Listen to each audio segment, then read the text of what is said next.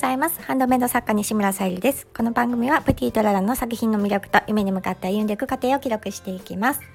はい、今日は今届けたいものということで先日あの長野県にね小旅行に行ってまいりました。その中で第一目的である千尋美術館岩崎千尋さんの、えー、美術館ですねに行ってまいりました。で正直ねあの行くまでは千尋さんの絵はねあの何かしら見たことはあってもどういう思いでというのは全然知らなくて行って初めてねあの伝わるものを感じました。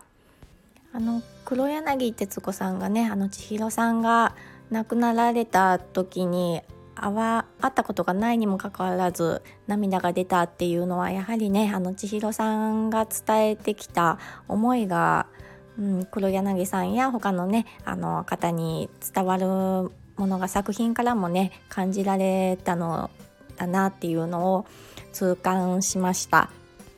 もうねあの戦争を体験している方って高齢に、ね、なられていてなかなか自分の声で伝えることが難しくなってきている中ね、そんな千尋さんの思いをつなぐかのようにね館長になって黒柳徹子さんがね動いてくださったのは本当にありがたいことだなと思います。今はねあの子供まあ、千尋さんは子供さんのことをねテーマにいろいろ作品を作られて書かれてねいたりしていましてうん、やっぱりあの時代が変わりね守る形が変わってきたといえどやっぱり子供をねあの大切にしていくっていう、うん、ことはつながっているのでやっぱりあの大人の方にはね足を運んでいただきたい場所だなと思いますし、うん、今はね今でとても、うん、ある意味苦しい時代ではあるのかもわからないですがやっぱり守られている環境っていうのはすごくありがたいんだなっていうふうに、まあ、過去のねあの戦争とか知ることによってうん、あの小さいお子さんとかもねもう今全然知らないことだと思うので知ることっていうのは知っておくことっていうのは大切だなっていうふうに感じました。でねこんな風にあのアートからね、うん、思いをつないで自分が亡くなった後も、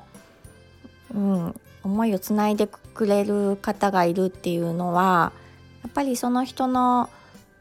思いを、まあ、千尋さんは水彩とかをね使って絵で表現したりすることによって伝えていくことができたという面で私もハンドメイド作家としてやっぱり芸術ってすごいなっていう風に、うん、感じました。なんかねゴッホとかでもそうですけども自分がね亡くなった後も、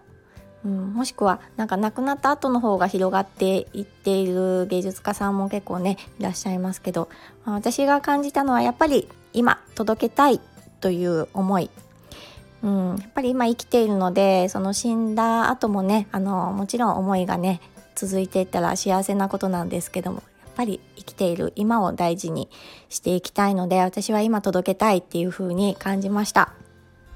私のこの、あの184回の配信になるんですけど、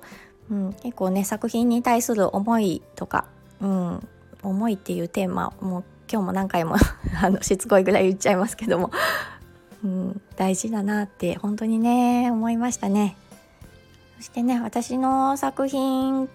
にねプレゼントされる方の気持ちを乗せてくださるって本当に嬉しいなと思いました。で先日のえー、ハーバリウムボールペン誕生石のジェードという誕生石のハーバリウムボールペンも、うん、あの演奏会のハーピストさんにあの演奏後ねお渡しいただけるっていうことでああとっても素敵だなっていう風に感じましたし本当にねありがたいなっていう風に思いました。はい、ここからはちょっとね宣伝も入りますけども、えーと私がねとっても魅力的だなと感じる作家さんの一人でありますハピネスカラフルさんにまたねあの母の日のジュエルボトルというものを作っていただきましてそちらに合わせてハーバリウムボールペンもちょっとねジュエリーな感じでアレンジさせていただきました。母の日前ということもあってちょっとねお花を多めに入れさせてもらってアレンジしました。でえっ、ー、と限定4本のセ4つのセットになるんですけどもちょっと急遽なんですがもう今日のえー、23時59分限りで、えー、次ねあの委託さん委託先さんの方に持っていこうと思っているのでもしよろしければあの概要欄に LINE アット貼っておくのでもうなんかピンとね来たっていう方はそちらの方でメッセージいただければと思います。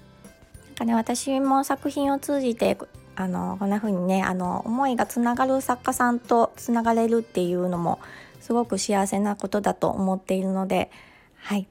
是非ね今後もコラボ活動などもしていくので見ていってくださると嬉しいです。はい。今日も聞いてくださりありがとうございます。プティータララさゆりでした。